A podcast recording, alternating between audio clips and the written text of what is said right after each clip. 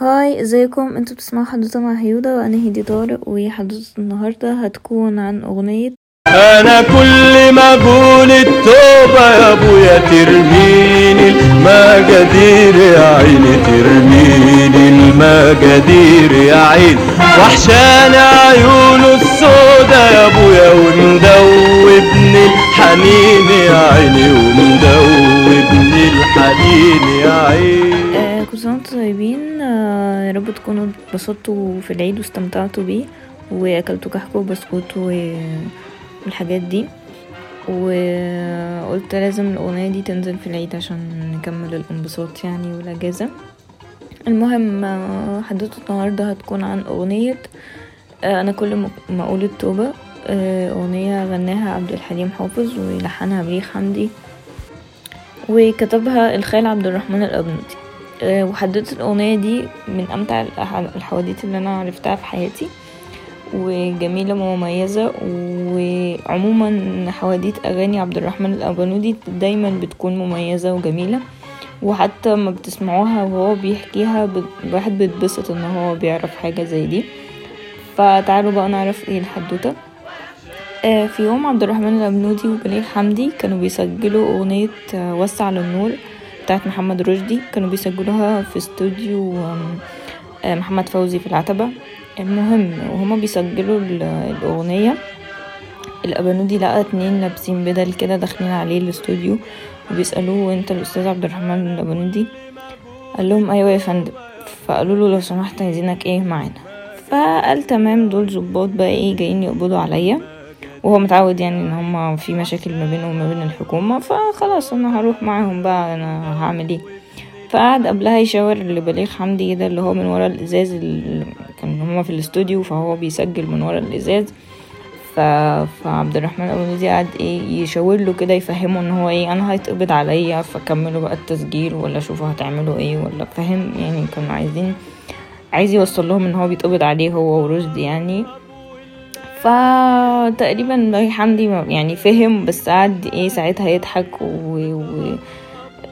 مات من الضحك ساعتها. ف يعني عبد الرحمن الأبنودي ما فهمش قال له انت بتضحك على إيه دلوقتي؟ أنا بتقبض عليا. بتعمل بتهبب إيه انت؟ ورشدي برضو كان واقف بقى إيه مش فاهم بايه اللي بيحصل ومحتاس والمفروض هو كان بيغني فانتوا بتعملوا إيه برضو؟ دول جايين ليه ولا إيه؟ فما كانش فاهم حاجة وهو أصلا كان بيخاف من الحكومة والاعتقالات والحاجات دي وكان بيحاول يبقى في حاله يعني شوية. فحاول ما إيه ما ياخدش عامل عمل نفسه مش واخد باله.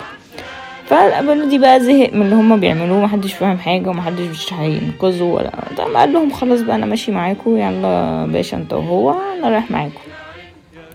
المهم خرج لقى عربية واقفة قدام الاستوديو ركب معاهم العربية ف ومشوا فهو متعود على إن إيه على المكان اللي هما بيودوه دايما فيه. يعني رئيس المباحث بيطلبوا مثلا في, في اسم معين فهو كان متعود إن هو يروح الاسم ده مثلا. فلقاه قبضوا يعني لقاهم إيه ماشيين في طريق تاني. فاستغرب بقى فقال ماشي يمكن غيروا المكان اللي هم يعني واخديني مكان جديد ولا حاجة. فبعد شوية لقاهم إيه ماشيين ناحية الزمالك وداخلين الزمالك. فاستغرب أكتر. ففي الآخر لقاهم وقفوا قدام آه عمارة في الزمالك. ونزلوه من العمارة وقالوا له اطلع وطلعوه الدور السابع. فاستغرب برضو أنا إيه اللي جايبني هنا. ففضل ماشي وساكت هو ما اتكلمش فضل ماشي وساكت. طلع معاهم رنوا الجرس وفتح لهم واحد كده آه، فتح لهم سفراجي كده عادي في بيت يعني ولقى بيت واسع جدا وشقة واسعة يعني وكده. ولقى راجل قاعد لوحده كده على جنب في الصالة. فراح لقى ده عبد الحليم حافظ وبيسلم عليه ويحضنه وبتاع. فاستغرب قال له إيه اللي أنت بتعمله ده؟ وقال له أنت عبد الحليم حافظ؟ قال له أيوه أنا عبد الحليم حافظ. قام قال له ماشي ثواني كده وبعدين بقى إيه من خضة بقى قام جري ورا الناس اللي كانوا جايبينه مرعوب ده عشان هو ما كانوا ما حد ما فهمهوش هما جايبينه فين وخدوه كده على ملا وشه ف... فكان مرعوب. فجري بقى راح يتخانق معاهم. المهم أصلا إن بنودي ساعتها في الفترة دي كان اسمه مسمع وملعلع في الدنيا وفي مصر عشان كان عامل أغنية العدوية بتاعت محمد رشدي. ف... فاسم محمد رشدي وبليغ و... و... والأبانودي كان يعني مشهور ساعتها والناس حبت الأغنية و... وهو نفسه الأبانودي كان بيحب التعامل مع رشدي وبليغ حمدي لأن هما اللي وصلوا إحساسه الحقيقي بالأغنية وبالكلام.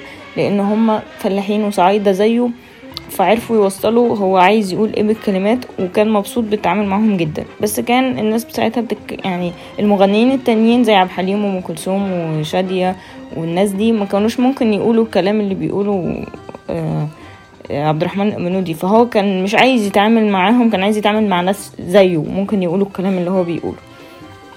فعبد الحليم حافظ كان برضو بيغير قوي وكان عايز يفضل هو أهم حد على الساحة مش عايز حد يتكلم على حد غيره.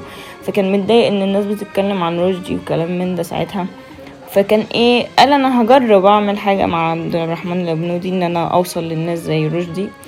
ف خلى الأبنودي يعني أما قعد مع الأبنودي قال له عايز إيه؟ عايز أعمل أغنية بس ما تكونش فيها كلام المزامير والحاجات الكلام الفارغ اللي أنت إيه بتخلي رشدي يقوله ده أنا مش هينفع أقول الكلام ده. فالأبانودي قال له طيب هنشوف حاضر هنعمل أغنية بس الشرط الوحيد إن بليغ حمدي هو اللي يلحن الأغنية دي. وساعتها عبد الحليم وبليغ كان في بينهم شوية خلافات ما كانوش بيشتغلوا سوا أصلا ساعتها. فقال له ماشي عبد الحليم موافق إن هو يشتغل مع بليغ ساعتها.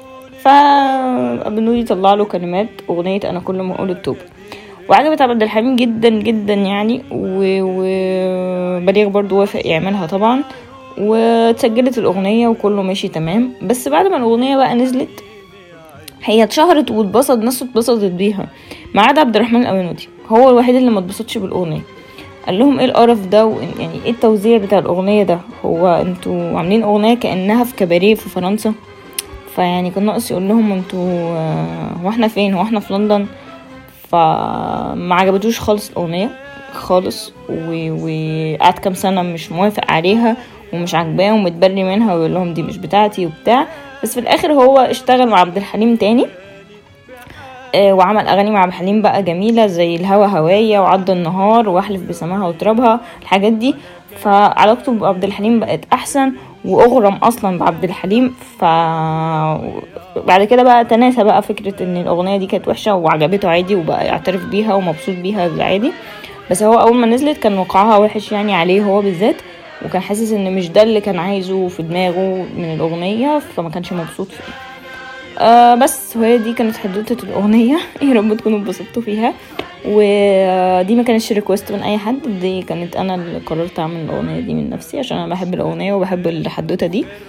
فمستنيه ال requests بتاعتكم بقى وأنا عارف عندي فعلا requests كتير منكم وكذا حد طالب حاجات بس إن شاء الله هتلاقوها في الحواديت اللي جاية إن شاء الله واستنوها بقى. ميرسي لاستماعكم باي.